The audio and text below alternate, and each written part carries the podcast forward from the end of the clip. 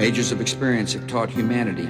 Something for your mind, your body, and your soul. with the middle two fingers. Velkommen til Kaffepunch. Mit navn, det er som altid Rasmus Alenkær. Over for mig, der sidder der ingen ringer end den dristige, den duelige og den ofte også meget direkte Nina Andreasen. Og du kunne også have tilføjet dumdristig. Den stod på listen, men der var faktisk andre, der var ret uschammerende på den liste, jeg kiggede på. Ja, jeg tænkte, ja.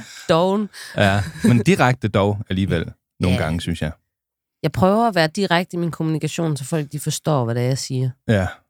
Og nu har du faktisk lige inden vi gik på her sagt øh, lidt om øh, mit skæg, Ja, som jeg arbejdede. Jeg arbejder jo på at få heavy skæg. det, jeg synes simpelthen, det er så nydeligt. Og du støtter mig jeg mere, kan... mere end min hustru. Jamen, altså, jeg har jo altid godt kunne lide et godt fuldskæg. Ja. Øh, jeg synes, det er rart. Og det, jeg kunne tænke mig at høre om i den forbindelse, det var, at du sagde, at din kære bedre halvdel, Lasse, han har været nede hos min barber. Ja, Og, og hvordan...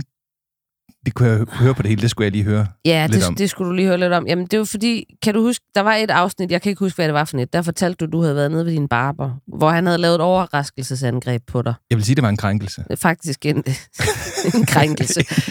øh, og der skete... Han gik, han gik til hårgrænsen. Ja. ej, ej, morfar jokes, mand.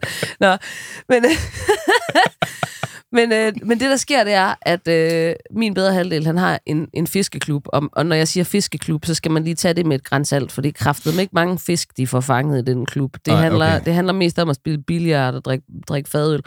Men, øh, men så skiftes de ligesom til at arrangere øh, øh, sådan en dag, øh, Mhm. de her gutter og sådan noget. Ikke? Mhm. Og sidst var det så Søren, og han, han havde bare sagt til de andre, at de skulle møde op nede på banegården ubarberet. Det var det. Okay. Og så viste det sig så, at de skulle til barber. Ah, Og, og efter vi har talt om, at du har gået meget til barber, der havde Lasse været meget sådan, ah, det lyder sgu egentlig meget lækkert, det der med sådan at, Ja. at blive nullet lidt i skæg og sådan noget. Så han havde, han havde faktisk, øh, han havde sådan en optur over, det var det, de skulle. Men så kom de der ned, og han så... havde solgt den lidt dyrt også, måske. Ja, det tror jeg. Øh, fordi det, altså, der var i hvert fald et overraskelsesangreb øh, på Lasse også. øh, og det, der sker, det er, at, at der bliver ligesom lige pludselig stukket to øh, pinde med voks op i næsen på Lasse. Ja. Ligesom det, du forklarede, hvad Mm. skete for dig. Mm, mm. Og øh, øh, Lasse er jo øh, begavet med utrolig øh, god hårvækst. Ja. Øh, Der mangler han ikke noget. mangler ingenting. øh, så så, så han, han rev jo så øh, de, de her pinde ud, barberen. Ja. Øh, men jeg tror faktisk, han var nødt til at køre det et par omgange. og så dagen efter, så lagde han sig så syg, Lasse, med, med, med, ondt i næsen. med ondt i næsen og, og, og sygt, og han var helt overbevist om, at han var blevet forkølet, fordi barberen havde fjernet den naturlige barriere mod Ja. ja. øh, bakterier og, og virer. Det er jo en... Øh, altså, der kommer en, en, en, en MeToo-bølge 2, som handler om, om den, den voksne danske barberindustri. Ja. Ja. Ja. Det skal ikke handle om barber i dag. det, skal, det skal handle om noget, noget måske lidt mere fredeligt. Det skal handle om, øh, om diskotek, Mm. øh, som er, er gammel mands, gammel persons ord for det, vi skal tale om i dag, nemlig elektronika. Vi skal ja. Tale om den elektroniske musikgenre. Og til at hjælpe os med det, der har vi faktisk en ekspert med i dag. Vi har dig, Anders Fjering. Velkommen til. Jo tak, det var flotte ord. Anders, du er, du er grafik, uddannet grafiker i hvert fald. Ja. Og så er du, øh, du er fotograf Jeps. og arbejder som fotograf. Yep. Du er elektronika-entusiast. Ja, Kan man jeg, sige det? Ja, det, det tror jeg er mere passende end ekspert i hvert fald. Ja. Nej, nej øhm, ja, det er jeg. Altså, jeg har, øh, det er absolut min øh, foretrukne genre, kan man sige. Ja. Øh, kigger man på mine playlister, på min Spotify og på min telefon og så videre, så vil man tro, at jeg var øh, dybt, dybt, øh, hvad hedder sådan noget, skizofren. Altså, fordi det Okay. er meget, meget blandet, men, men uden tvivl helt klart elektronisk musik. Og så er du faktisk med arrangør af det, der hedder E-Beats. Jeps. Og E-Beats er en, øh, en, en tilbagevendende elektronisk Ja, det er det. Øh, det festival, koncert, hvad kan man kalde det? Ja, det er jo faktisk lidt øh, sådan lidt en, en ting midt imellem, vil jeg næsten mene, fordi det er jo, altså det er jo flere forskellige kunstnere, der kommer og spiller, men det er kun over en aften. Øh, så Ja. det, men ja, altså vi, vi kalder det et event. øhm, og ja, det er tilbagevendende, fordi det er jo, vi er, vendt, vi er vendt tilbage med det nu her. Øh, vi kørte det en, en årrække for nogle år tilbage. Øh, jeg tror, vi nåede at køre en 5-7 stykker. Ja. Og så er det jo sådan set stået stille i, i 11 år, inden vi bragte det op igen her. Så. Så I kører e-beats nede i det, der hedder det gamle Esebio i Ja. Esbjerg, ikke også? Jo, altså det, vores koncept var fra starten af, at vi ville faktisk øh, lave det forskelligt hver gang, og være Ja. ja. et nyt sted hver gang. Ja. Og vi startede op øh, helt privat i den lille lejlighed, og det var inden vi gik, hvad kan man sige, offentligt med det. Altså, det var, hvor det bare var venner og venners venner, der var inviteret. Øhm, og så, så blev det jo i, ned på huset, øhm, og så blev det på en luft, en, hvad hedder det, en hangar ude i Esbjerg Lufthavn, og så rykkede vi ind på det gamle Esbjerg, eller det gamle Esbjerg Teater, som det hed dengang, ESA Bio Ja, ja. da det stod tomt, og var dernede, og vi blev så glade for det, så vi var dernede tre gange i streg, og gik lidt væk fra vores, hvad kan man sige, egentlige koncept om, at det skulle være et nyt sted hver gang. Vi forsøgte så at udvikle indholdet hver gang, men, øh, men var samme sted. Ja. Og så har vi så holdt pause i noget tid, og, og så kom tilbage igen dernede. Så, øh, og hvor, hvor længe vi bliver der, det må vi jo se. Det må jo, om vi vokser ud af rammerne, eller hvad. Vi har nogle, vi har nogle, nogle, nogle begrænsninger dernede rent fysisk, altså sådan for, for rammerne, men, men også hvornår det kan være, og hvordan og det kan afvikles. Så vokser vi ud af det, jamen, så må vi jo kigge os andre veje også. Så i dag kommer det til at handle om det der med at arrangere øh, fester. Det kommer til at handle om det der med at gå til fester og være del af et, et elektronika-miljø. Så kære, øh, kære lytter, velkommen til, og øh, velkommen til en øh, gang elektronisk omgang kaffepunch. Men jeg vil kraftedeme ikke fotograferes nedefra af dig. Den kan du godt spare dig, den der. tale pænt til mig. Jamen, så, du skal sgu ikke stå og fotografere mig nedefra. Okay, så er vi færdige. Anders, øh, jeg er jo nødt til at bekende kulør her og sige, at jeg aner intet om hverken genren eller miljøet. Øhm, og øhm, jeg er jo nødt til også at bekende kulør på en anden front, og det er, at jeg er jo altid som udgangspunkt mest interesseret i mennesker. Øhm, så hvad er, det- hvis vi skal prøve ligesom at skitsere, hvad er det for nogle typer, som, øhm, som interesserer sig for elektronika, og hvad er det for et miljø i det hele taget? Øhm, kan du fortælle lidt om det? Ja, det synes jeg godt. Øhm, og det har ændret sig meget. Øhm, altså, nu vil jeg våge at påstå, og det er selvfølgelig øh, det nemme svar, det er at sige, det er alle typer. Øhm, vi oplever, altså, det er alt lige fra, øh, øh, ja, hvad, hvordan kan man betegne det, uden at det kommer til at lyde forkert, men altså, det er alle typer, det er alle samfundslag, det er alle øh, køn, det er alle størrelser, det er det hele, altså, men, men det er klart, at, at, at går du nogle år tilbage, øh, Martin Sørensen, Martin Didier og jeg, vi holdt vores første sådan rigtig store fest her i Esbjerg i 2003. Og, øh, og dengang var det jo nok, hvad kan man sige, sådan en lidt anderledes, øh, lidt mere snæver gruppe af mennesker, der var med. Øh, dem, der hørte det, som i, i det offentlige kaldt techno. Det var åbenbart en, en paraply for alt, der var lavet elektronisk dengang. Øhm, Og når vi siger dengang, hvad er vi så? så Jamen, her, her er vi tilbage i startnullerne. Ja. Øhm, og, og, og, og teknomusikken, eller den elektroniske musik, bunder jo længere tilbage, men, men det var der, vi sådan begyndte at arrangere fester. Øhm, og jeg kan huske, at vi blev interviewet til, til de lokale medier, både det hed engang Radio, Radio Victor dengang, og Jyske Vestkysten. Og, det første spørgsmål begge steder, det var, jamen er I ikke bange for at arrangere sådan en fest? Fordi alle folk, der har hørt techno, som de kaldte det, de tager vel også bare stoffer. og vi var sådan lidt, det håber vi ikke, de gør, fordi det, altså, vi, vi lytter til musikken, og vi gør ikke, og dem vi kendte, nu kendte vi selvfølgelig ikke samtlige gæster til den her fest, øh, f- men dem vi kendte gjorde ikke. Der er uden tvivl nogen, der gør, øh, og, der, og nogen, der gjorde, og nogen, der gør, øh, men det tror jeg, det tror jeg, der er inden for alle genrer. Øh, og det kan jeg også huske, vi snakkede om, at altså, jeg kan da huske, at min far, han er gammel nok til at høre hørt The Doors og så videre, og han siger jo, at, at det var ikke ligefrem fordi, at, at dem, der hørte den slags, de ikke kendte til den slags. Ej. men, men, Den det var slags, nok- den slags. ja, den slags. Men det var måske bare en anden, noget andet dengang. Øhm, så, så, så dengang var der nok, altså nu snakker vi igen for 20 år siden, start nulleren her, at der var nok bare et, et, sådan et indtryk af, at, at ja, skulle man høre øh, elektronisk musik, skulle du stå inde i et mørkt rum og bare høre en, en meget, øh, hvad kan man sige, monotom i mange tilfælde dengang, mus, musikken har også udviklet sig, øh, en meget monotom rytme og sådan noget, jamen så skulle du være påvirket af et eller andet. Ja, for at kunne holde det ud, Lige eller præcis, hvad? lige præcis. Men igen, der er mange genrer inden for elektronisk musik. Øh, jeg er heller ikke personligt til den der, hvor det bare er fire i gulv, og så slå hovedet i jorden, og så bare monotom hammer en rytme ud af.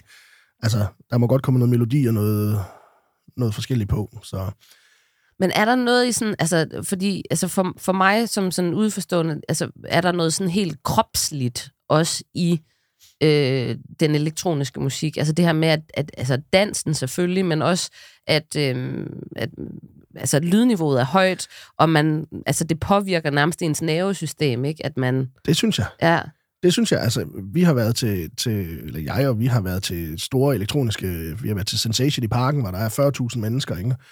Øhm, og, og andre lignende arrangementer rundt omkring. Og, og som du siger, lydniveauet, og stå der den der bas, der går lige i mellemgulvet, ikke? Og, og musikken, altså nogle gange kan, kan, i hvert fald den slags, jeg godt kan lide, altså, der er meget melodisk og så videre, ikke? Jamen, der kan det også nærmest være sådan et, et, et, et, et sådan trance-lignende forhold, hvis man kan sige det på den måde, ikke? Igen, men, men igen, der er mange undergenre, så, så det er jo meget forskelligt, hvad man er til. Jeg kan godt lide, at der er noget melodi, og der er noget, noget lyrik og noget ting, og så er, at du kan, så det ikke bare er, er en basrytme, der går hele tiden, ikke? dak Lige præcis. Hvis man nu aldrig nogensinde har hørt Electronica før, øhm, hvis vi så skal beskrive det lidt, lige tage, tage, tage, tage, tage lytteren ved ørerne, øhm, så er det jo konstrueret elektronisk. Ja. Ja, så det vil sige, kan du, kan du lige prøve at tage os igennem opbygningen af sådan et, et, et Jo. Electronica-nummer? Hvad er, hvad er det for noget? Jamen, det er jo igen... Hvad sker der? Jamen altså, der, der findes jo også elektronisk musik, som er øh, eksisterende numre med guitar, trommer og klaver, og som, er, øh, som så bare har fået, nu siger jeg bare, Mm. Øh, jeg har aldrig selv lavet elektronisk musik, men, men kender folk, der har, og min, min storebror laver Mm. også musik. Øh, men eksisterende nummer, som så har fået lidt ekstra øh, trommer, lidt ekstra bass og lidt ekstra skruen på de forskellige knapper og så videre, så er blevet, hvad kan man sige, elektronisk den vej henover. Øhm, men der er jo også langt, langt det meste af det, du hører nu om dage, som de store DJ's det, de spiller, jamen det er jo konstrueret på en computer, øh, hvor du har jamen, adgang til, hvad kan man sige, alle instrumenter. Øhm, siger jeg, sætter det i anførselstegn. det, er jo, øh, det er jo elektronisk, men, men, men Ja. hvor du kan simpelthen opbygge numrene, ligesom du har lyst til. Og så kan du jo sidde ene mand i dit soveværelse og, øh, og spille et helt band, og spille alle de instrumenter, du måske ikke kan spille på i virkeligheden. Øhm, Men snakker vi om, om numre, der er, der er 3 minutter lange, eller er det numre, der er 17 minutter lange? Altså, er der, hvad, Der er hvordan, begge hvordan dele. bygges de op? Og, Der er begge dele, men det er jo klart, at, at, at vil du gå efter noget, hvor du gerne vil øh, spilles øh, i radioen, eller du gerne vil, du ved, øh, komme frem på, på hitlisterne osv., så, så er det jo nok, øh, hvad kan man sige, ret standard, 3-4 minutter og så deromkring, ikke? Ja. Ofte er numrene lidt længere, fordi at, at, at når man laver elektronisk musik, jamen, så tænker du tit ind, at der skal være en, en intro og en outro, som skal kunne bruges af DJ'en til at mixe ind og ud af nummeret, når de bliver spillet på, på klubberne. Ah, ja, Mm. selvfølgelig. Også derfor, du tit ser, at et clubmix er et standardnummer. Det har også tit en længere intro og en længere outro. Men der findes også numre, øh, som er et kvarter lange, og hvor det er en hel altså, installation nærmest. Ikke? Så, så der findes dele, men, men langt hovedparten af, af det, du hører rundt omkring på klubberne osv., det er sådan forholdsvis standardlængde. Der er sådan en, en flade op mod lydkunst også, i en eller anden udstrækning. Altså, ja. både det der med at, at skulle tænke det ind i ja, et, et miljø, eller en, øh, en, hvad kan man sige, en måde at bruge det på, øh, hvor, altså det har man jo ikke med folk, som jeg jo er, er jo altid, jeg er jo en folk-pige, ikke? Øhm, altså, der, der sidder man jo ikke og tænker, det her, det skal passe ind øh, i øh, den her fest, øh, og DJ'en skal kunne bruge det på den og den måde. Det, det, det er meget interessant, at det er sådan, altså, øh, lydkunst, altså, hvor man også tænker øh, øh, lokalet ind, eller det skal være en installation, eller det skal være eller andet. Altså, det får sådan lidt. Ja. smag af det i virkeligheden. Ja, og det, det gør man jo i stor grad, fordi at de der numre, der findes øh, kvarter lange, hvor det bare er nærmest sådan en helt sjælelig rejse, hvor du hører en masse lyd, og som nærmer sig nok ja, lydkunst, jamen, de fungerer et sted, men, men skal du have en DJ til at headline på øh, en festival lørdag aften kl. 24, øh, så er det ikke der, du spiller det jo. Så skal der være noget mere gang ind, der skal være noget mere knald på. Det, det skal du selvfølgelig tænke ind. Så det er jo ikke der, du får spillet dit meget mere sådan avancerede øh, elektronisk musik. Så skal det være mere, ja, nu vil jeg nærmest sige poppet, men hen omkring, altså mere mainstream, mere noget folk kan danse til, noget folk kan hoppe til, og noget de kan, ja, fest til. Så, så det, er, det, det, det, det er jeg ikke i tvivl om. Nu laver jeg som sagt ikke selv musik, men, men jeg er ikke i tvivl om, at det er en meget, meget stor del af deres overvejelser. Det er jo, hvad kan musikken, når det bliver spillet, og hvor bliver det spillet henne? Mm.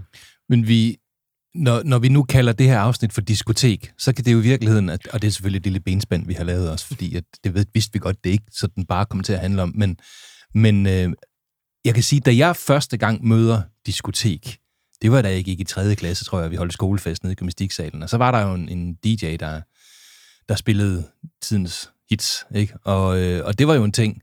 Og så kan jeg huske, at, så vokser jeg op øh, og kommer til... Øh, og kommer begynder at gå ned i byen, Skolegade i Esbjerg. Og der er et diskotek, der hedder Bon. Ja. Bon Bonnieren, som er sådan en gammel diskotek. Og det var jo også på den samme måde, at der blev spillet sådan tidens pophits og sådan noget. Ja. Og så består jeg gymnasiet og tager til Bruxelles, hvor jeg bor et års tid. Og i Bruxelles, ikke langt fra det sted, der hedder øh, Grand Place, som er sådan det store torv i, i Bruxelles. Hvis man går ned ad en sidegaden, så ligger der noget, der hedder La Garage, eller det lå der i hvert fald, som var sådan en teknodiskotek, og det hed simpelthen Techno. Ja. Og så gik man ind der, og, og der var, øh, og det var sådan meget progressivt, altså det her, det var i, i 91. Øhm, der var øh, Gay Night og øh, Transvestit Aften, som det hed dengang. Det hed må man sige det egentlig i dag? Det Transvestit? tror jeg ikke, man må. Nej, men det Eller hed, hvad? Det hed Ja. det dengang, Transvestite Night, Mm. eller Trans et eller andet, eller sådan noget. Og det, var, altså det, havde, det, det kunne noget lidt andet end det der diskotek, jeg var vant til i Esbjerg.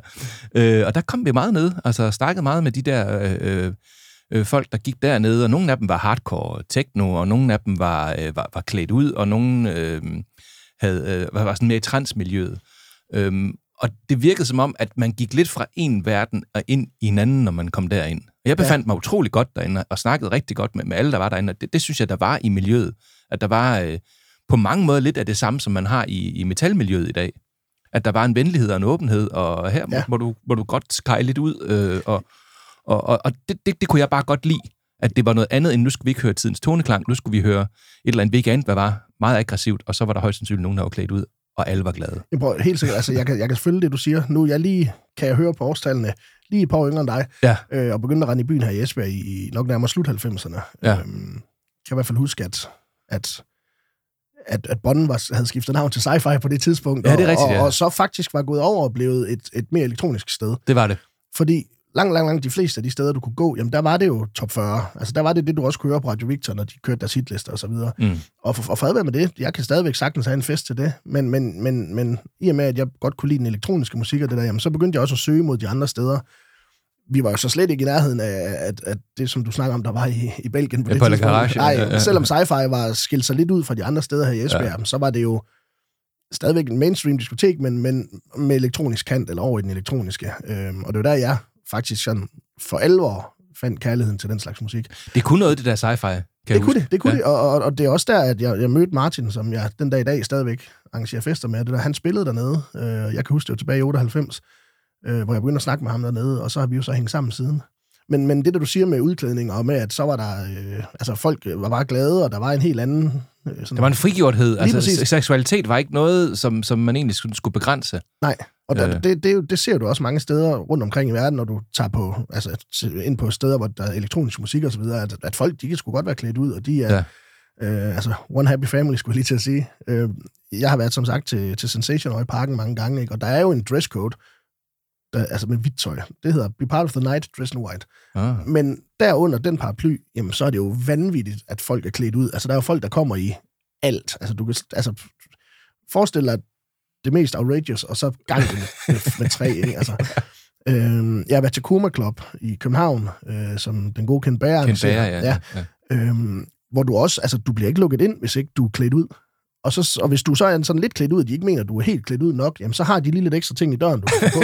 altså, der er folk, der står og danser i fuld øh, røgdykuniform, og der er folk, der kommer klædt ud som en øh, enhjørning eller en fe, eller altså, og, og folk er bare glade, og folk, der er fest, og, og selvom folk så har den her fordom af, at øh, jamen, der bliver måske taget mange stoffer øh, inden for den musiksanger, altså, det er jeg ser sgu flere slåskampe og sådan noget inde øh, på et almindeligt diskotek, end jeg gør sådan et sted her. Men det er er det nok- noget af det, der, der udfordrer os lidt, at, at, at øh, man kan godt nogle gange, når man går i byen, være lidt tilbagelænet og lidt loose, og, og når man går i byen på den der måde, så er man ikke på nogen måde tilbagelænet og loose, så har man jo gjort noget ud af det, og, I hvert fald til de her events, ja. og, og, og, og den slags. Ja, altså nu, nu, er, nu er musikken jo så kommet meget mere frem, og du kan jo sagtens gå på skræddergården lørdag aften, og så bliver der spillet elektronisk musik derinde. Ja. Og, og det er jo ikke, fordi det er derinde, at der er fire borer og udklædning til en stor guldmedalje. Nej. Øh, så du kan sagtens gå ud og opleve det, hvor det er tilbagelænt og loose. Men, men går du til de der øh, altså store elektroniske festivaler, tager du til Tomorrowland eller Mysteryland og det der i, i Belgien og i Holland og så videre,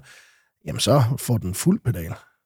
Så det har altså fået et, et, et ordentligt liv, det her, øhm, med den elektroniske musik. Og det er lidt ligesom, at sådan nogen som, som dig, Nina, sådan nogen, der kan spille guitar, lige pludselig er begyndt at se ud på en anden måde. Nu kan de altså Ja, også bare være DJ's. ja. Og det synes jeg faktisk, vi skal snakke om her lige efter en kort lille skiller.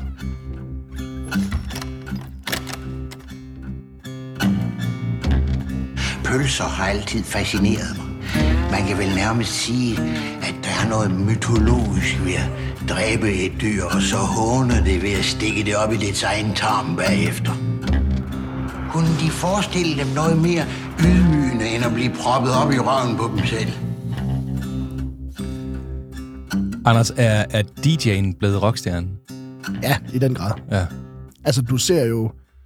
Altså, som jeg nævnte før, altså, du ser jo DJ's, DJ's der headliner store festivaler. Øhm, Chesto, som kom frem for mange år siden, Avicii, som desværre ikke er her længere, øhm, David Guetta, altså de spiller jo for 50, 80, 100.000 mennesker. Øhm, lever også rockstjernelivet, kan man sige. Altså Mm. flyver rundt i privatfly og spiller øh, flere steder på en aften, og flyver mod uret, kan man sige, for at nå flest muligt. Øhm, og, og de er blevet rockstjerner, helt sikkert, og de bliver behandlet sådan, og de bliver også betalt sådan, tro mig. Det, øh, det gør de. Nina, hvordan, altså når man, når man nu altså, er sådan gammeldags musiker, sådan en, der spiller på guitar Mm. og synger og sådan noget der, hvad tænker man så om, at så står der nogen med, øh, med en mixepult? Jamen, det har jeg ingen problemer med overhovedet. Øh, altså, jeg, jeg betragter jo alle former for øh, kunstneriske, menneskelige udskejelser som, øh, som en gave.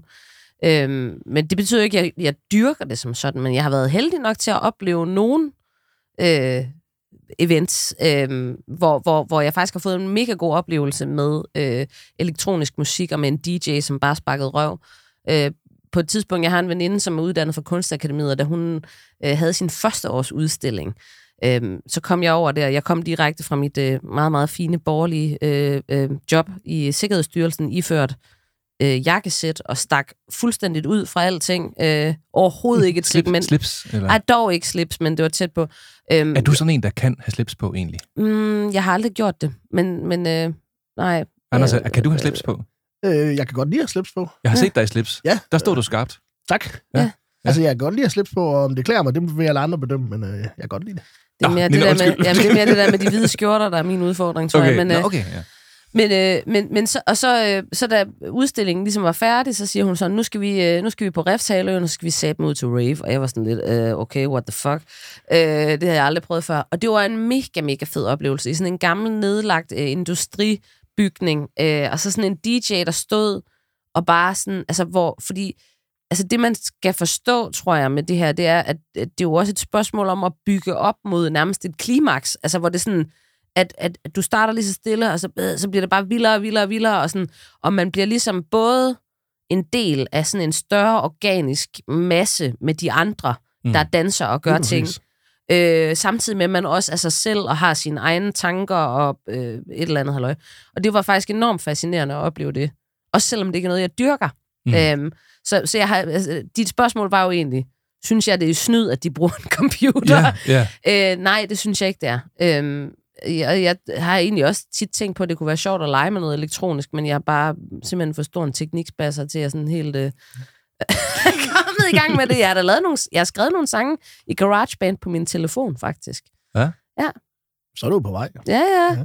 Jamen, det, Hvordan, altså, hvordan er det med det? Altså, betragter man selv som musiker, sig selv som musiker, når man er DJ, eller hvad? Ja, det vil jeg mene. Ja. Altså igen, jeg kan ikke tale på egne vegne, men det, det er jeg 100% sikker på. Mm. Og, og, og det der med, om man snyder, øhm, igen går vi nogle år tilbage, jamen så vil folk jo sige, jamen de er jo ikke musikere, de sidder jo bare og trykker på en knap på en computer. Ja.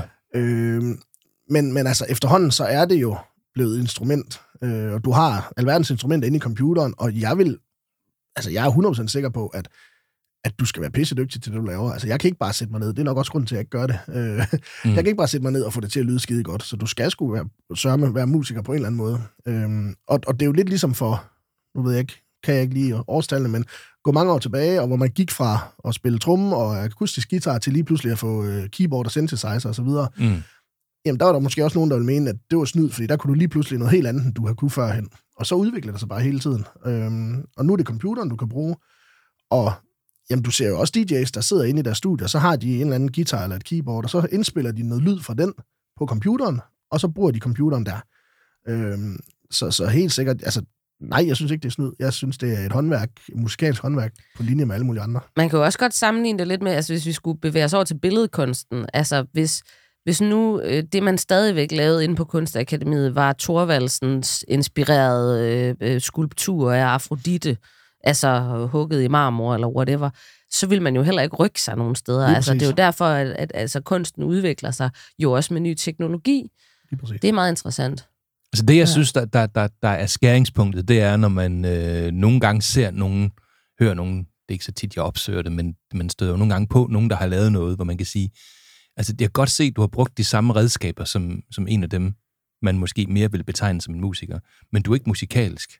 Altså det, det, det, det er meget, meget simpelt opbygget, det du har lavet på en måde, hvor det virker som, om du har egentlig ikke helt forstået, hvordan du kunne gøre det lækkert, eller Helt enig. du har ikke nogen musikalsk forståelse for, hvordan, hvordan man bygger ting op. Det er mere bare sådan aggressivt. Ang, ang, ang, ang, Helt enig, og der findes jo både gode og dårlige DJ's. Det er jo det, jeg mener. Der, der findes jo folk, der laver elektronisk musik, som, hvor det lyder helt forfærdeligt. Og som du siger, hvor det Der er også dygtige musikere, der spiller dårligt. Altså simpelthen, præcis. fordi Altså, de ikke har det- smag, ikke også? Sådan er det, men, men jeg, jeg synes helt bestemt, at når du hører nogle af de rigtig dygtige, der laver elektronisk musik, både DJ's, men også, altså der er jo også folk, der laver elektronisk musik, som aldrig kommer op og stå bag en pult, Ja. som får det spillet af DJ's. Øh, der er jo mange af dem, der er vanvittigt dygtige. Men, men sådan er det jo. Altså, det, det, det kan jo både være godt og skidt, øh, både elektronisk, men også analogt. Altså, Er der nogen, der faker? 100 procent. Sådan, altså, om- nogle gange ser man jo nogle skrækvideoer på YouTube, og så står der en eller anden, og, og så kan man se, så rører han slet ikke på mixerpulten, Ja, jamen, det ser prøv, sådan du ud. kan jo, altså, der, er jo- du kan jo som DJ, hvis du ved, du skal spille en halv time, så kan du sidde derhjemme, lægge alle sangene ind, få alle overgangen til at lyde helt perfekt hjemme på computeren, mix det hele, så det simpelthen bare ligger lækkert. Og så kan du gå op og trykke play, og så spiller den i en halv time, og så står du lader, som om du skruer på knapperne. Og det er der da uden tvivl nogen, der gør. Altså, mm. det, der findes også playback inden for DJ's. Øhm, men, men jeg tror da bestemt, at, at, at mange øh, af de store, jamen, de, de, de hvad kan man sige, spiller live, hvis man kan kalde det det. Ja. Øh, netop også fordi, at så kan de, øh, hvad kan man sige, se stemningen i rummet og se, at vi er på vej ned ad den her vej, jamen, så skal jeg måske gå en anden vej, end det, jeg havde tænkt fra starten af. Men, men det er da set før. Jeg har da også set videoer på YouTube og så videre, hvor du kan se, at der står en DJ og spiller, og hvis du kender en pult bare nogenlunde, så ved du godt, hvad de forskellige knapper er til.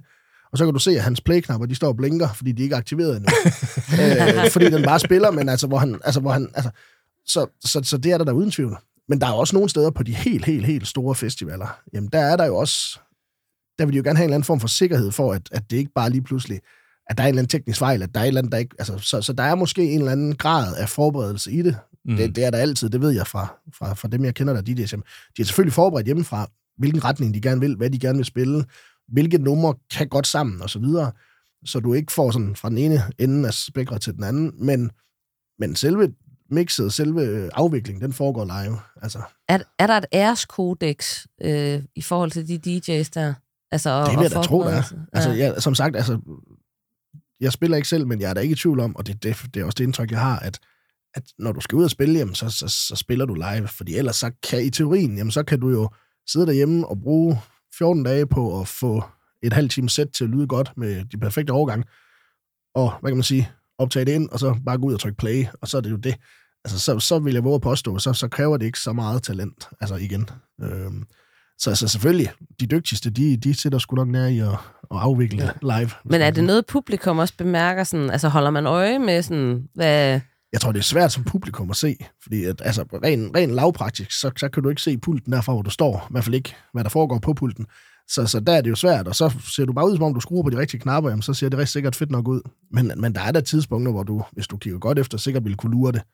Altså, når der er en overgang mellem to numre, hvad laver DJ'en imens, for eksempel, og så videre, ikke? Altså, men, men, men nej, jeg tror, det er ret taknemmeligt, øhm, og altså, det, det er nok nemmere at se, hvis øh, der er nogen, der spiller playback, når de synger og spiller rigtigt, fordi det kan publikum trods alt se. Ja. Men det er jo også en ting, altså, øh, kan man se øh, i, i rockmusikken. Altså, der er jo, er jo, er jo en, en masse sådan, idéer frem om, at, at det kunne godt være, at øh, Steven Tyler fra Aerosmith, han måske lige har et øh, backing vocal track, og øh, det, det er ret sikkert, at øh, det har Motley Crue også. Og, øh, Jamen, det, det, det, det er jeg ikke i tvivl om. Altså, det, det at der man. står en ude bagved lige at skrue op lige for... Jamen, der er jo variationer af det. Altså, der er jo også sådan backtracks, øh, altså sådan, øh, øh, hvor, hvor det ikke nødvendigvis er noget, publikum hører, men hvor det er noget, der for eksempel ligger i øret af trommeslageren, for at man kan følge nogle ting, hvis man nu har Ja. noget samlet på en computer, man skal sætte i gang. Det er simpelthen en logistik, jeg aldrig nogensinde kommer til at fatte. Jeg har legede med tanken om, det kunne være sjovt at tage nogle ting med og sådan noget, ikke? Men det der med, at man skal koordinere det.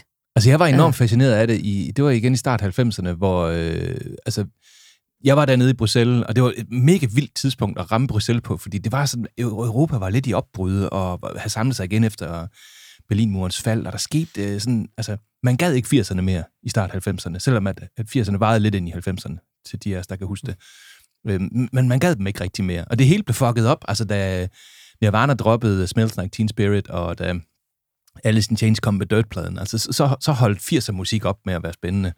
Og, øh, og der skulle ske et eller andet nyt med rockmusikken. Og så kom U2 med Achtung Baby-pladen i øh, 91. Og det var jo en plade, der i høj grad var bygget op på, på, på alt det, som Electronica er lavet af, nemlig beats og samples, og, øh, og lige pludselig så kunne en rørmaskine blive til, til noget, man kunne lave et beat ud af, og øh, altså alt det der, som, som lå som en underlægning, og så spillede de musik ovenpå det. Og der er rigtig meget af det musik, der, der er i dag, der ikke ville have været der, på grund af, at der skete de der ting. Jeg er den øh, overbevisning, at det var YouTube, der startede. Det er sikkert nogen, der synes, det var det ikke, og der er sikkert også nogen, der har inspireret YouTube, det ved jeg godt.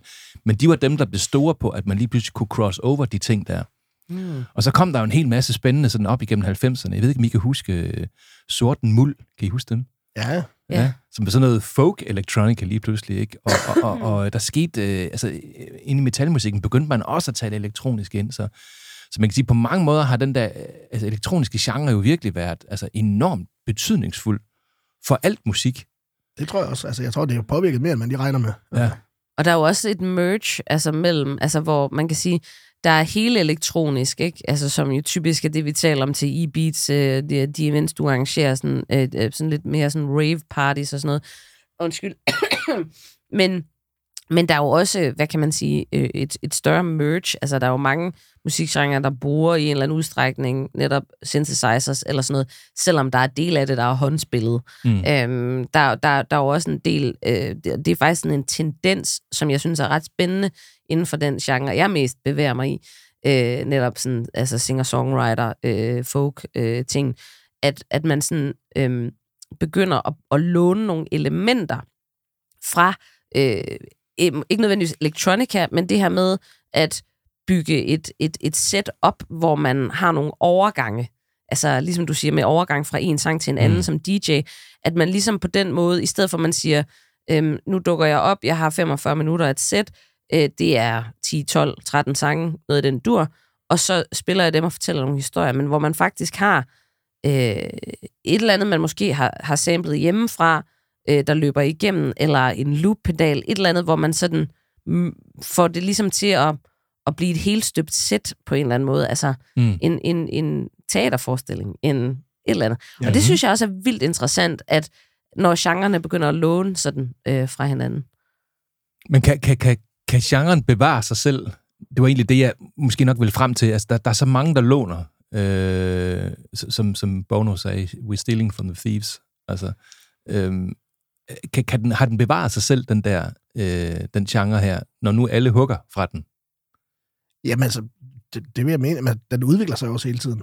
Og, og, og så er der nogen, der låner fra den og udvikler deres genre fra den, men det påvirker jo også den elektroniske genre og udvikler den, hvis man kan sige det på den måde. Ja. Ja. Det lød indviklet, men, men altså, det, det tror jeg, altså, jeg, jeg, jeg er sikker på, at vi kommer til at se, altså, snakker vi igen sammen om det her om 20 år, jamen, så ser det helt anderledes ud der. Øhm, Der er det en AI, der har genereret et eller andet. ved man aldrig. så- Men altså også det, du siger med at låne, altså du ser jo også inden for almindelig populærmusik, at, at folk de begynder at sample meget og så videre, ikke? Altså det ved jeg godt, det gjorde man også helt tilbage til, da, da hiphoppen kom frem og så videre. Men, men altså, mange nye, altså hvis du går på øh, Skræddergården, et eller andet diskotek, en eller anden natklub nu, og hører øh, 10 sange, så i de fem af dem, der hvor du kunne genkende noget, du hørte i 90'erne. Mm. Øhm, fordi at, at man har brugt, du har taget en gammel sang, og så har du brugt noget vokal fra den, eller en, en melodilinje, eller et eller andet. Altså, det, øh, så, så man låner begge veje, og det Så der, der er også det, man kunne kalde for pop, sådan tendenser inde i den elektroniske Meget, genre. ja. meget. Og du ser jo også, øh, altså nu til E-Beats, der havde vi øh, Faustix nede at spille, øh, en dansk DJ, øh, der hedder Morten, øh, og han, altså, han, han er jo en af de absolut største DJ's i Danmark lige pt. Og et af hans største hits lige nu, det er jo, øh, hvad hedder det, et TV2-nummer. De første kærester på månen, mm. som de har fået en gang igennem computeren. Øhm, og du ser jo folk, der altså, står i et inferno af lys og røg og ild og konfetti og bare går amokka til TV2 med de første kærester på månen, og han spiller den, ikke? Ja. Øhm, så, så, så der er der meget popmusik og så videre med i det. Det er der. Øhm, og, og du ser jo den anden vej, at, at flere og flere hvad kan man sige, popmusikere, de så også bruger ting fra, fra den elektroniske. Så det går begge veje. Nu hedder det her afsnit jo diskotek, og det skulle også handle lidt om det miljø, der er sådan i, i, i den genre, vi snakker om nu her. Så jeg synes, at vi skal give den et skud med, hvad det er for et miljø, man egentlig sådan er en del af, når man går ind til et Electronica Fest.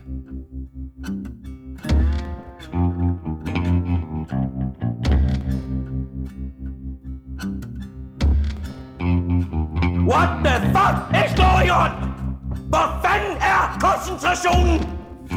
Hvor er den lyst til, at du vil have stoppe min mand? De spiller rundt ind under 3 mand.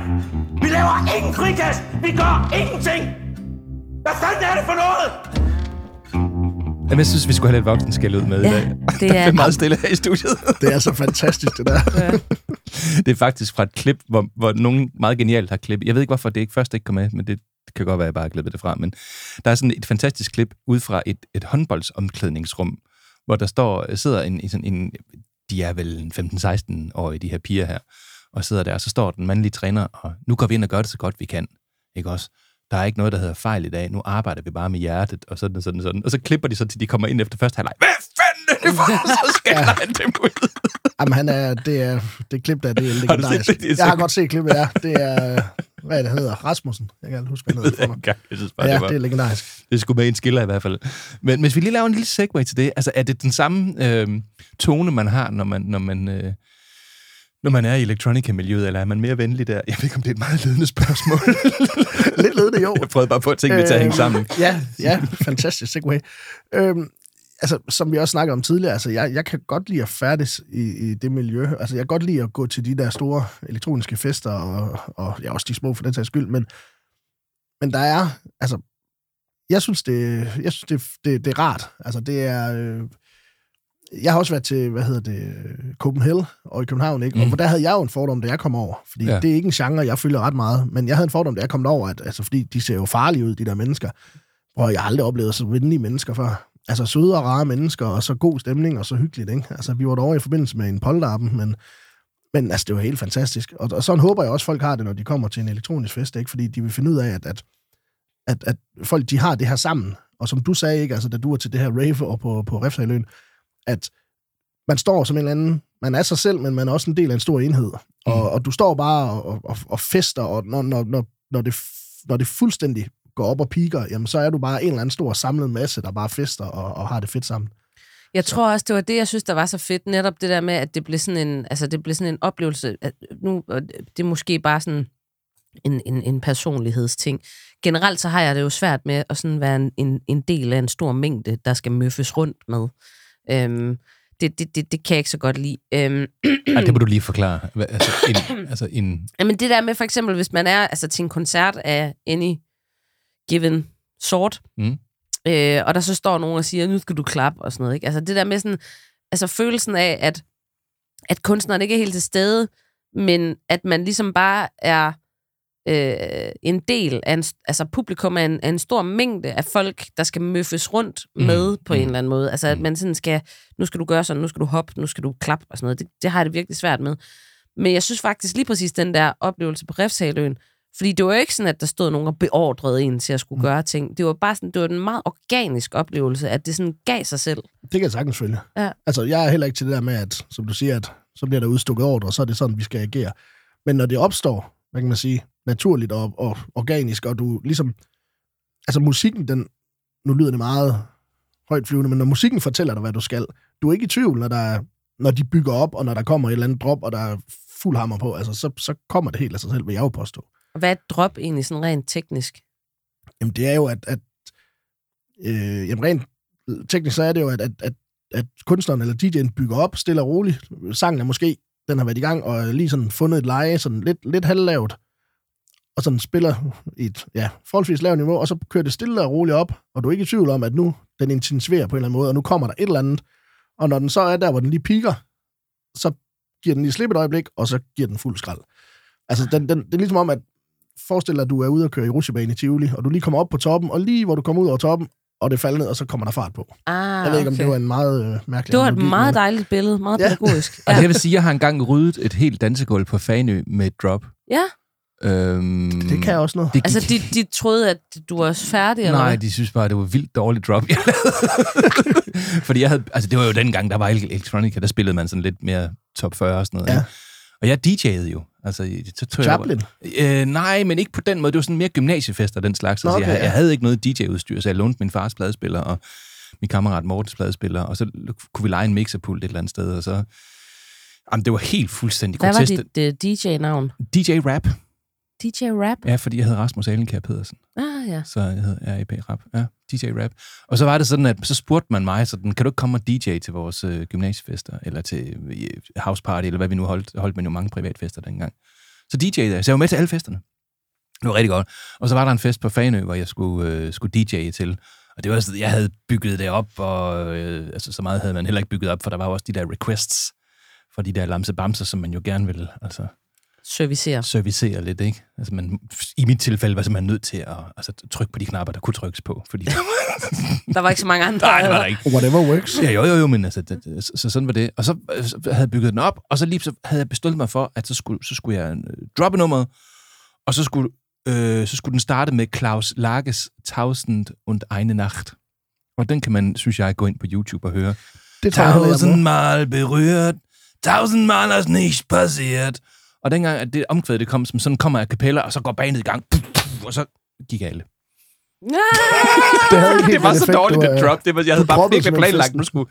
Så tysk, øh, tysk sådan krautrock øh, var ikke det, Nej, man skulle. det er så bare lige til sige til dig, Anders, altså næste gang I har e-beats, lad være med at gøre Det er, det er noteret her på mine... Ja.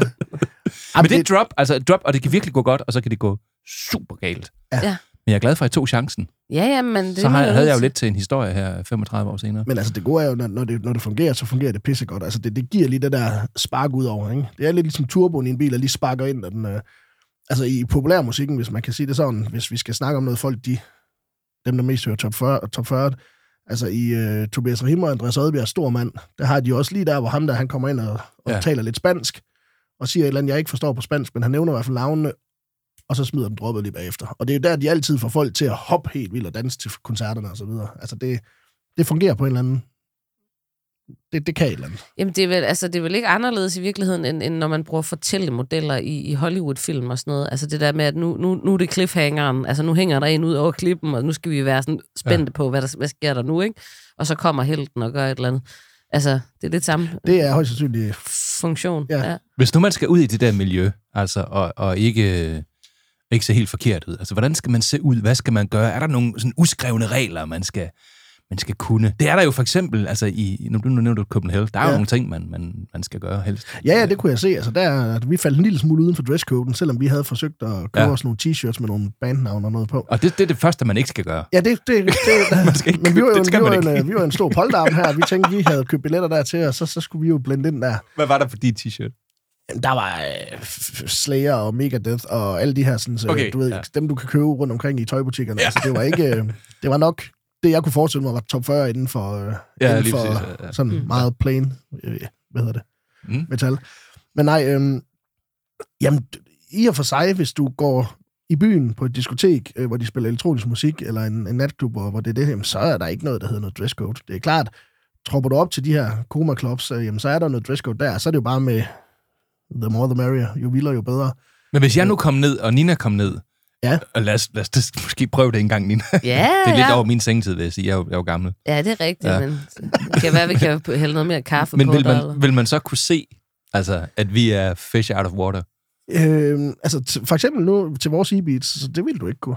Altså, vi, vi havde... Øh, nu har jeg siddet og set en masse billeder og videomateriale igennem for e-beats, og altså, øh, 90 procent af tiden, deroppe foran pulten, altså Mm. mm. lige på dansegulvet, lige oppe foran, der står der en, en gut, der er... Nu skal jeg passe på, jeg kom galt af sted, jeg ved ikke, om han lytter med, men han er i hvert fald plus 50, tror jeg, i sådan lidt wife-beater ting, og så står han ellers bare og danser, og han er der hele tiden, bortset Ja. fra, når han lige er barn og køber noget drink, ikke? Mm. Øhm, så hverken aldersmæssigt eller påklædningsmæssigt vil lige falde ud. Altså. øhm, så, så nej, det, det synes jeg ikke. Altså, der er, igen, det lyder så højt, men der er plads til alle. Altså, og det er der virkelig. Altså, det kan godt være, hvis du går på rustik heroppe i, Kong, øh, i, i Skolegade en lørdag aften, at du så vil falde lidt udenfor, men det, det vil jeg også gøre. Og det, det tror jeg, de fleste vil gøre, hvis Alle de de unge, over. de vil stå og kigge, hvem ham den gamle mand, der kommer for at kigge på de unge Der damer. er en eller anden, der er kommet for at Øh. hente sin datter. Eller noget.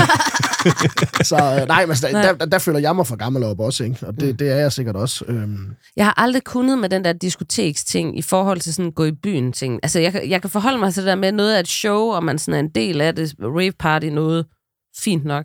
Men selve diskotekstingen i forhold til at gå i byen og score og sådan noget, jeg har altid været totalt Mm. udenfor.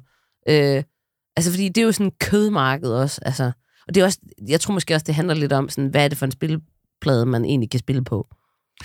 Altså, Men, men jo, lige præcis. Og kan man sige, at, at altså, electronic-miljøet, er det et diskoteksmiljø, eller er det...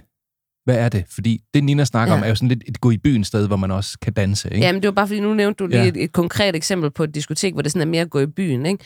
Og, og, og jeg tror ikke, at... Altså, er det ikke to forskellige ting? Og det vil jeg mene. Ja. Altså, og jeg har det også sådan lidt, jeg kan godt lide begge dele, men hver ting til sin tid.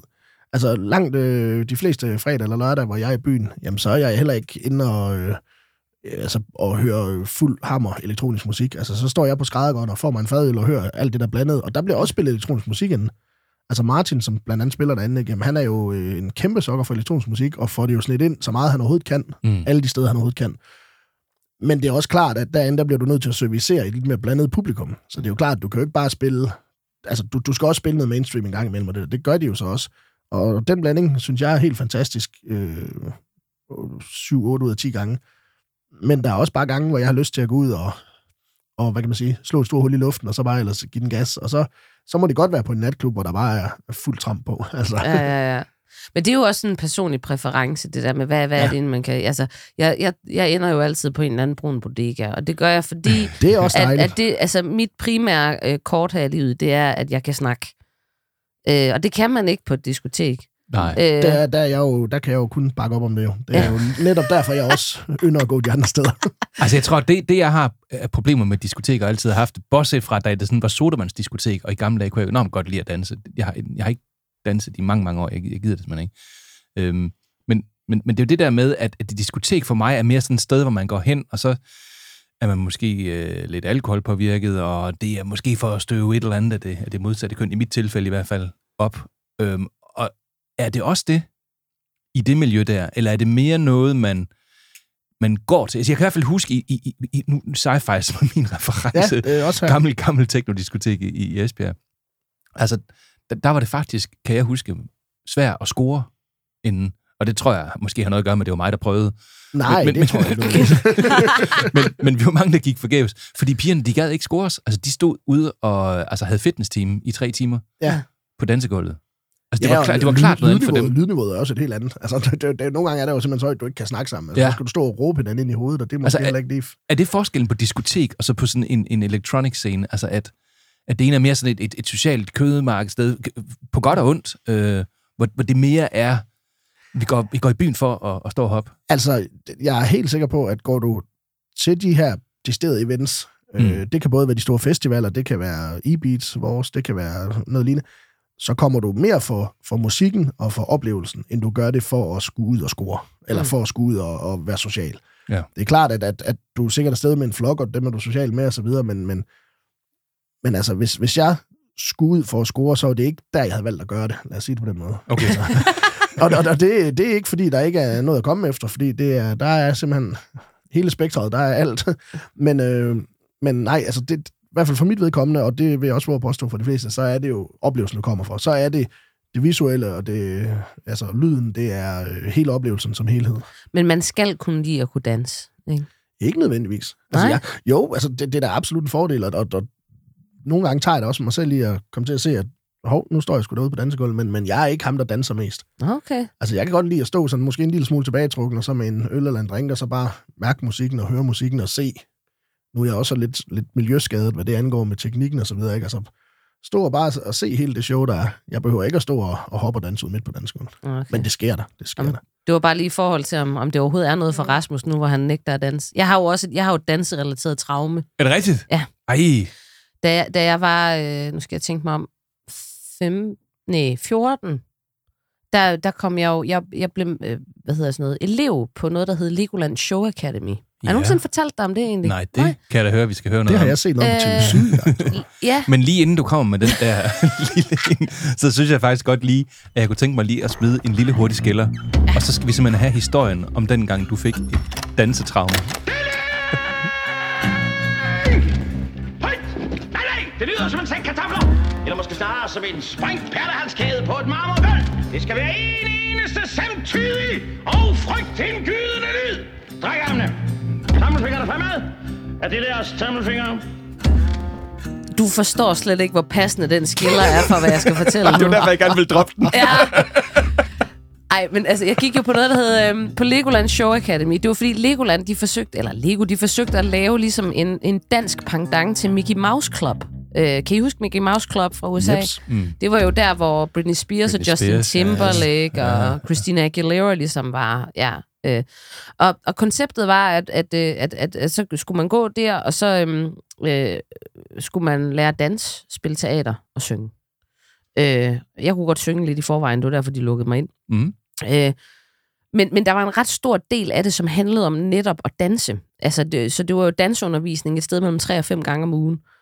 Øh, og jeg var både sådan lidt øh, uinteresseret i dans. Altså, når du siger show, så tænker man sådan lidt, øh, gå ned i musikhuset og høre en musical eller en, en, en forestilling. Ja. Ja, mere end man ser et band, ikke? Ja, præcis. Altså Ja. ja. mere sådan show end, end, end koncert. Altså, ja, ja, ja, øh, og ja, vi ja, turnerede også med sådan et, et, et, et musikshow, øh, hvor det var, jeg kan ikke huske, hvad, hvad det hed faktisk, men, men det var sådan, øh, hvor, hvor vi bevægede os sådan fra, fra 1930'erne musikmæssigt, og så helt op til 90'erne, tror jeg. Øh, Ja. Sådan med forskellige tidsalder og sådan noget. Jeg kan huske, jeg sang noget gospel, og jeg sang noget, noget swing, og sådan lidt forskellige ting. Mm, mm. Men det korte og det lange var, at øh, øh, det der med at danse, sådan professionelt danse, det kræver en psykopat god kondi, og det kræver, at man øver det rigtig meget. Så, så, så jeg havde jo håbet, jeg, jeg tror bare, jeg skulle op og synge jo. Men, men Og, og man kan koordinere sin krop. Og, man, og det, det gør det også, at Ja, man har en, en grov motorik, der bare er tilnærmelsesvis øh, fornuftig. Øh, så vi, vi gik til, da- det var sådan noget dansundervisning tre gange om ugen. Øh, og, og da jeg var færdig der efter halvandet år, efter at, at have haft en koreograf, der havde stået og sagt, Nina, nu kan du godt komme op foran, du skal ikke stå og gemme dig dernede bagved, op med de arme, jeg kan ikke se dem, og, hvad, og sådan noget der. Der havde jeg simpelthen en danserelateret traume, og det tog mig faktisk utrolig mange år, før jeg overhovedet bevægede mig ud på dansegulvet igen. Men, og det er jo så den gode, øh, lille opbyggelige anekdote, jeg har faktisk begyndt godt at kunne lide det lidt igen. Er det rigtigt? Ja. Okay, så jeg, jeg, jeg ville jo have foreslået, at vi skulle gennemspille traumet her i et afsnit af Kaffepunch, hvor jeg, hvor jeg havde lavet musik til, og Og så skulle du stå og råbe af så, mig, som så, om skulle, du... så skulle jeg tale dig igennem det, ligesom at, at nu skulle det nok gå. Nu kan man godt høre, at vi er hos psykologen. Ja, Og vi har gjort det på et tidspunkt med en, øh, med en tråd, Nina havde øh, omkring en hund, ja inde i Ja. dværgsnavsergruppen. og der lavede vi, Ja. der lavede vi sådan lidt øh, kaffepunch-terapi. Og det virkede. Det virkede faktisk, jeg, jeg havde på- det meget bedre. Der kunne måske være et eller andet der med noget. Ja. Ja. Men, men, men nu kan du godt lide det. Jamen, jeg tror simpelthen, altså, nu vi er ved psykologien, at det, vi, det jeg er ude i nu, det er faktisk en form for eksponering. Ja. Øh, jeg skal ligesom eksponeres for dans igen. Ja. Sådan at, at jeg begynder at få det ret med det. Og jeg, jeg, jeg synes, det begynder at hjælpe. Man Lidt. talte jo i 60'erne om det, der hed flooding, altså at, at nu skal du bare... Øh, altså for eksempel, hvis du er bange for at gå over en bro, så skal du bare hurtigst muligt gå over en hel masse broer. Ja. Øh, og det, man fandt ud af, det var, at folk de blev sgu lidt syge af det. Ja. Den der flooding-teknik nogle gange, så jeg ved ikke. Du skal nok sådan ise ind i det. Ja. Øhm, altså, lad os prøve at snakke lidt om det. Altså, hvordan kommer man ind i elektronik musik? Man kunne måske starte derhjemme. Altså, kan man lytte til altså, den type musik derhjemme, Sagtens. når man sådan går og, og, og, og sætter noget musik på? Sagtens. Ja. Det vil jeg mene, eller det er, ja, helt sikkert. Det gør jeg meget. Og, altså, og bliver det sådan en klubstemning i, i huset? så, Nej, ikke eller, på samme eller, måde, og, og, og, og som vi også tidligere har snakket om, jamen, så er øh, en stor del af det, det er jo også, altså, når du rigtig skal have oplevelsen, så er det at stå og, og føle det, og mærke det, mærke bassen af pumper i brystet og så videre, og det, Ja.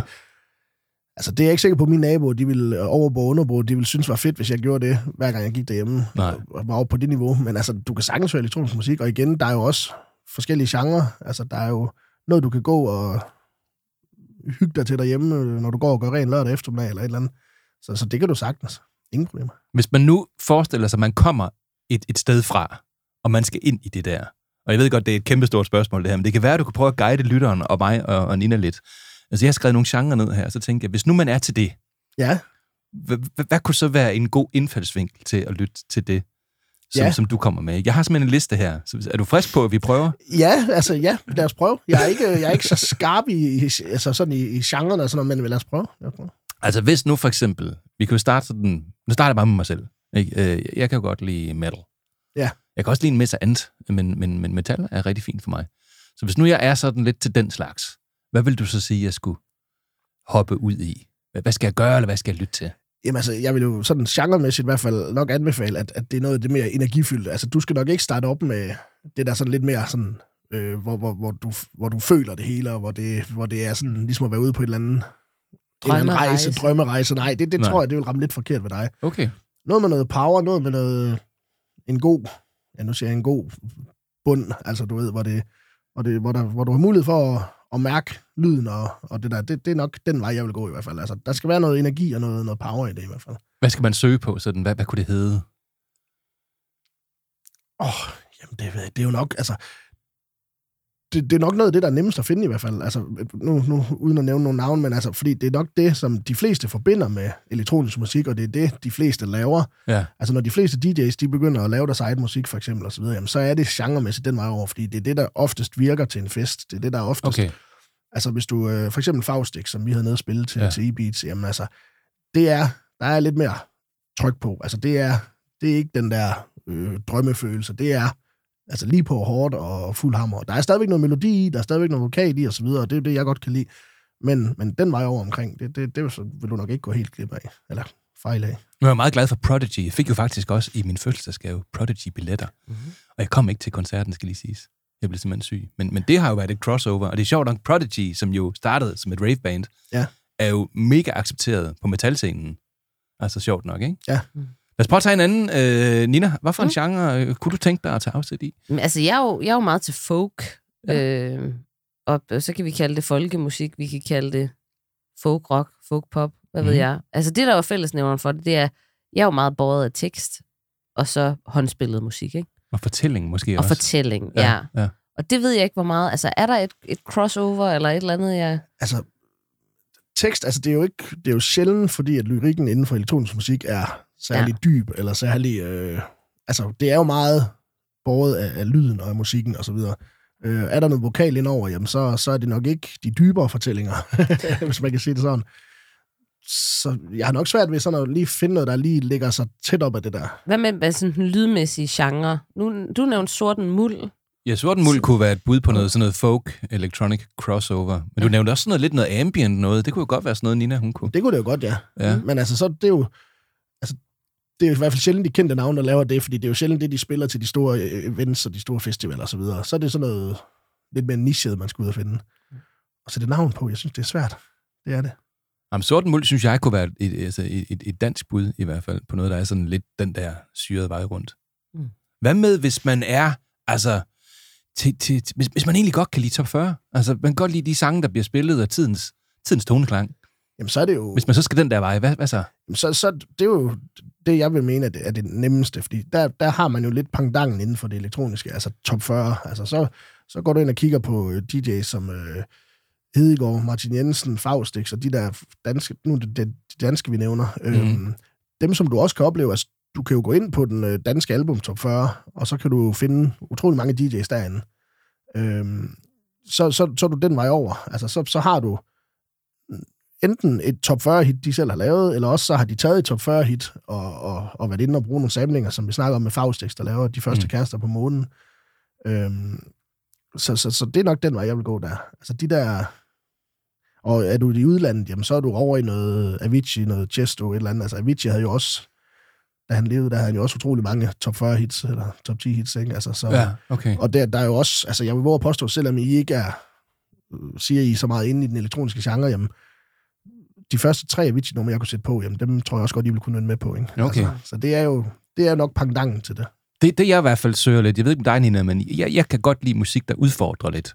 Altså, det, det skal helst være noget, der gør et eller andet ved noget, altså, der skubber det et sted hen, eller altså en lidt statement -agtigt. Og de der kunstnere, du nævner her, altså skubber de også til genrerne, eller, eller er de øh, på arbejde og laver et godt stykke øh, top 40 musik? Øh, både og, vil jeg sige. Mm. Altså, øh, nu har vi sådan som Martin Jensen, som jo nok er øh, umiddelbart et af de største øh, elektroniske, altså en af de største DJ's her i Danmark lige pt. Med et Øh. vildt usexet navn. Undskyld, Ja, Martin ja, Jensen. og han det, kommer det, et eller andet sted fra det, det er bare Midtjylland. mega fedt, han hedder Martin Jensen, Ja. så det kan bare helt vildt godt lide. Han kommer et eller andet sted fra Midtjylland, er uddannet øh, inden for noget salg af nogle traktorer, nogle landbrugsmaskiner og sådan noget, så, så hele, Det bedre og bedre. hele historikken er jo fuldstændig bimlende vanvittig, men han fik et kæmpe hit for nogle år siden, og så har han jo reddet på den bølge siden. Ja. Så har vi, øh, hvad hedder han, øh, Morten Breum, Ja, øh, ja. som spiller stort set aldrig i Danmark længere. Han er jo kæmpestor. Han er jo nok også, i min optik, en større og en bedre DJ, øh, end Martin Jensen er. Øh, det har også noget at gøre med genren og så videre. Jeg kan bedre lide det musik, han laver, men han spiller bare ikke ret meget herhjemme mere. Øh, Kølsch, den gamle Rune RK, som lavede noget med, med hvad hedder hun, øh, hvad fanden hedder hun? Han har lavet et nummer sammen med Clara Sofie, der hedder Når tiden går baglæns, som jo er et Mm. mm. retsnummer. Ah, ja, okay. Ja, Men har også lavet mega noget- hit, jo. Ja, kæmpe hit, men har også lavet sammen med, hvad hedder hun? Øh, hvad hedder hun? Dansk sang ind. Nå, det kommer lige med. Uh, Let Me Think About You hedder nummeret. Nå, kan Ida Kåre? Ida Kåre, lige præcis. Ja, Ja. Øhm, også en kæmpe DJ, spiller mest i udlandet lige nu her. Ham har Ja. vi jo haft til E-Beats for 11 år siden. Øhm, og, og altså, kæmpe fed DJ.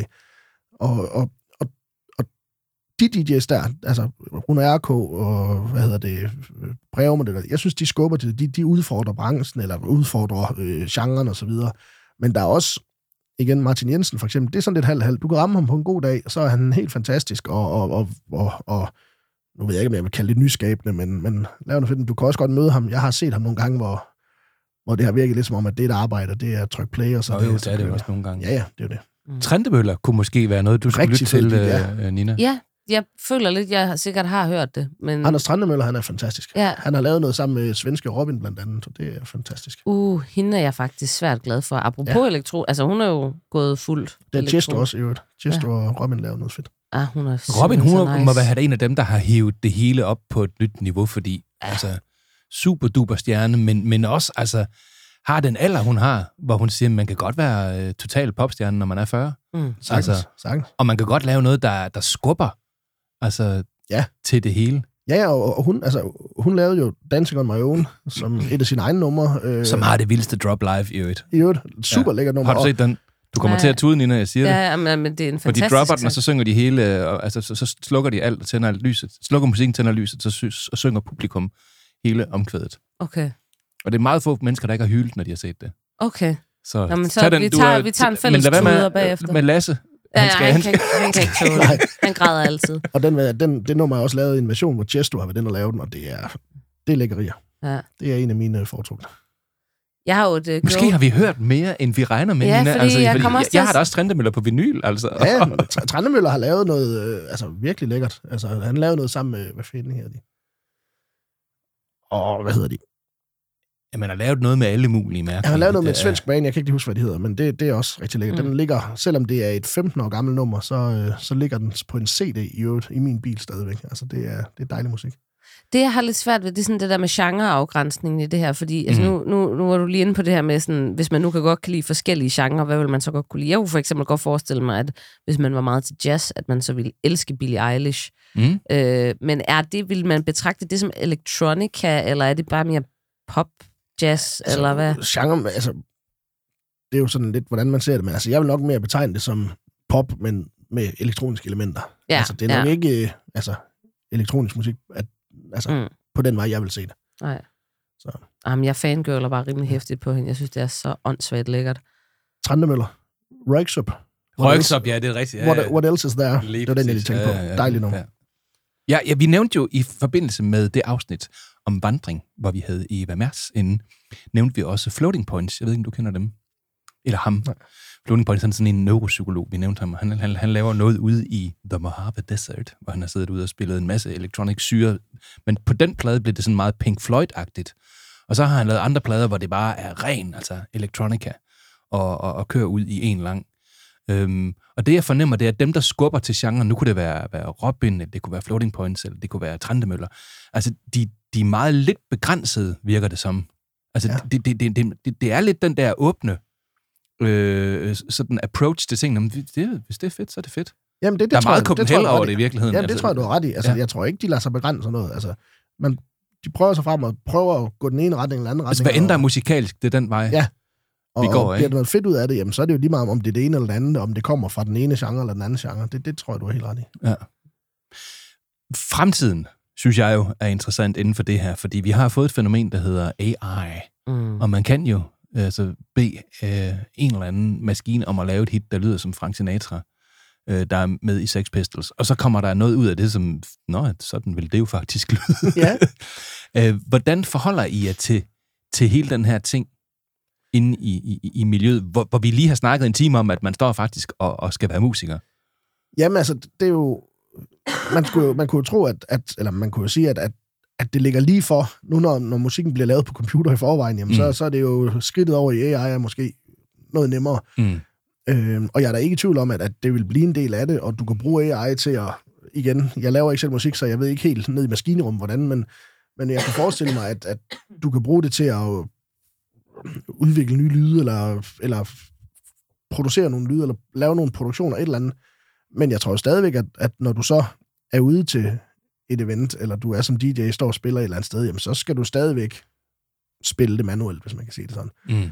Men om, om du kan bruge det i selve produktionen, og i, til, at få det, til at få lavet nogle, nogle arbejdsgange nemmere, eller et eller andet stil, det tror jeg da sagtens, man kunne forestille sig. Det der også nogle gange er med sådan en ny teknologi, det er, at det bliver sådan lidt gimmick-agtigt, ja. ikke? Altså, øhm, at, øh, fordi at det er jo alligevel en, måske en 5-6 år siden, tror jeg, jeg hørte om den, der hedder AI Jukebox, øh, hvor, hvor man netop kunne sige sådan, lav et nyt Frank Sinatra-nummer, øh, eller Elvis-nummer, eller whatever, og hvor den så ligesom, jeg tror faktisk, den brugte sådan, altså flere dage på at generere det, fordi det er så komplekst, ikke?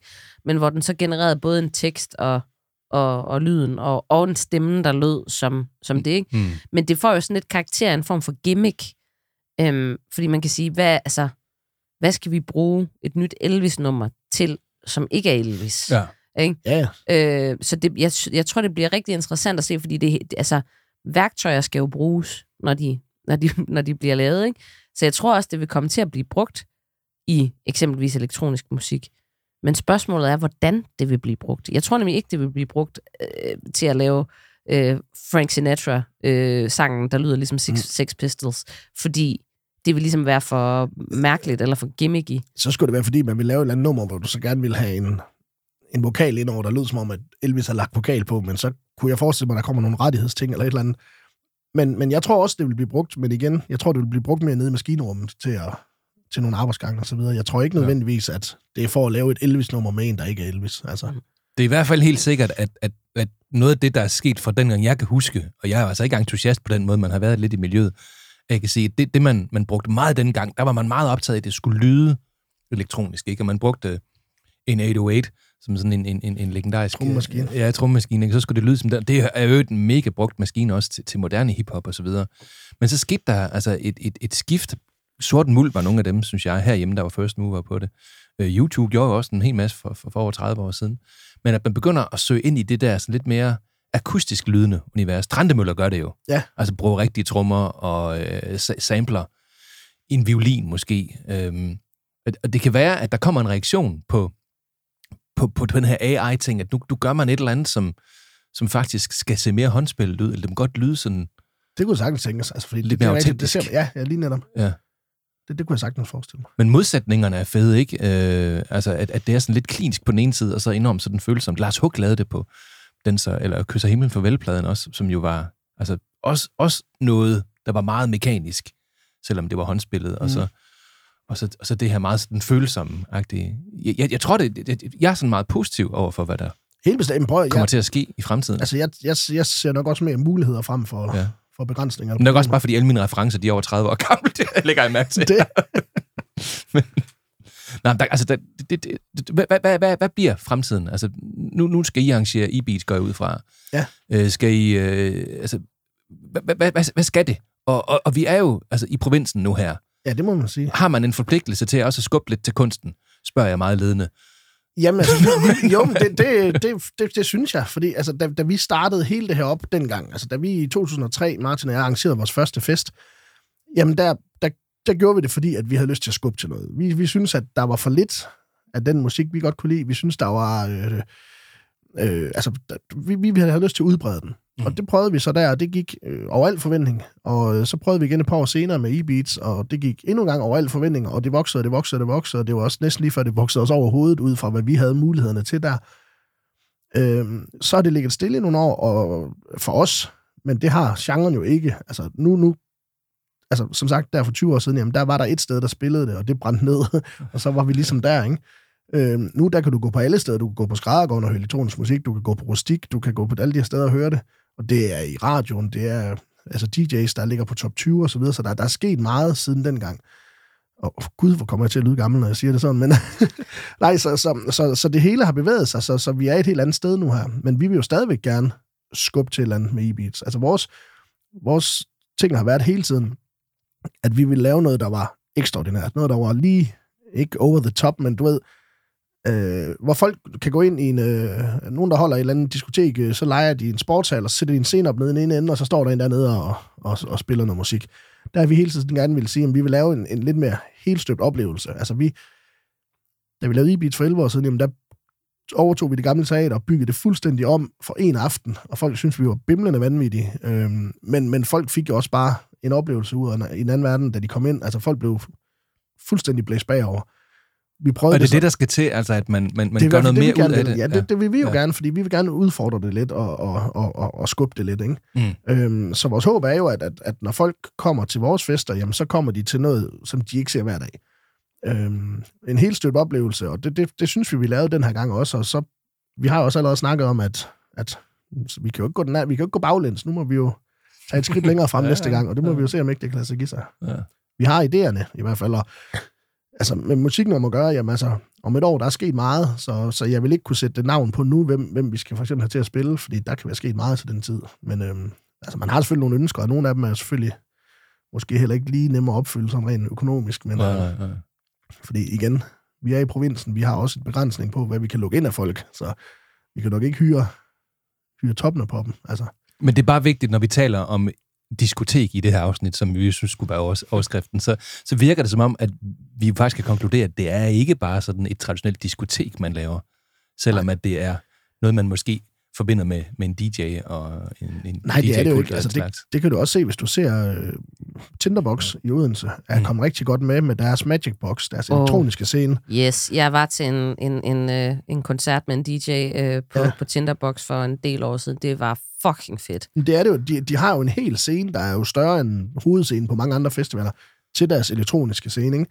Øhm, og den er jo bygget, det ligner jo et eller andet, der er taget ud af det eventyr, ikke? Altså kæmpe fantastisk setup og det, og det er jo for at lave noget, der er andet end bare en Ja. fem scenepodier og et par højtalere, ikke? Altså for at lave den her, hele den her oplevelse, ikke? Altså, og vi bilder ikke os selv ind, at vi kan lave det samme til e-beats, men, men i den skala, vi laver det, og i den øh, retning, vi gerne vil, jamen der, der skal det være noget ekstraordinært.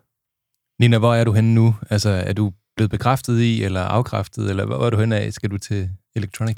Jamen, ja, altså, jeg er blevet bekræftet i, at jeg kan ikke lide diskotek som udgangspunkt. Okay. Men jeg synes heller ikke, det er diskotek, det her. Jeg synes faktisk, det nærmer sig noget, der minder om kunst. Ja. Øh, og så bliver jeg interesseret og Mm. nysgerrig. Også selvom det ikke er noget, jeg nødvendigvis øh, sætter på derhjemme. Okay. Ja. Ja. Jeg ved ikke, om jeg bare er blevet for gammel, eller, eller hvad jeg er, men jeg tror, hvis jeg skal til noget, så vil jeg gå til e-beats. Ja. Altså, så vil jeg gå ned til noget, hvor nogen har tænkt igennem, at her, der er det lidt mere mærkeligt end mainstream. Ja. Det er lidt mere, det har en eller anden profil. Og det kan faktisk godt være, at jeg går ind og så siger, at det er slet ikke noget for mig, men så er der en helt specifik grund til, at det ikke er Ja, noget ja, for mig. og det- det vil da sikkert... Øh, Og, og det vil være fordi, at jamen, det var ikke lige den ting, men jeg kan egentlig men jeg kan godt lide at være i noget, hvor jeg kan se, det her det er ikke mig, men jeg kan virkelig godt forstå dem, der er her, at det er noget for dem. Ja. Og så synes jeg stadigvæk, det har været fedt. Ah, jeg slæber dig sgu med til e-beats, og så danser vi der en Det er hoftedysplasi det. til, du. Altså, jeg tror simpelthen, at- det er den I skal være så velkomne. Tusind tak, fordi du kom, Anders Bjerg. tak til dig, Nina. Og tak til dig, Rasmus. Jeg synes, det har været meget dansabelt i dag. Meget. Ja, kære lytter, vi ses en anden gang. Ha' det rigtig godt. Hej hej. An axis of evil, One foot ahead of the other to give you proper balance. humanity. And your soul. Partisan anger. Anything on anybody's mind? You know, that I'd like to hear a poem about? I'm not here to work for you. I'm here to teach you how to work. With the middle two fingers.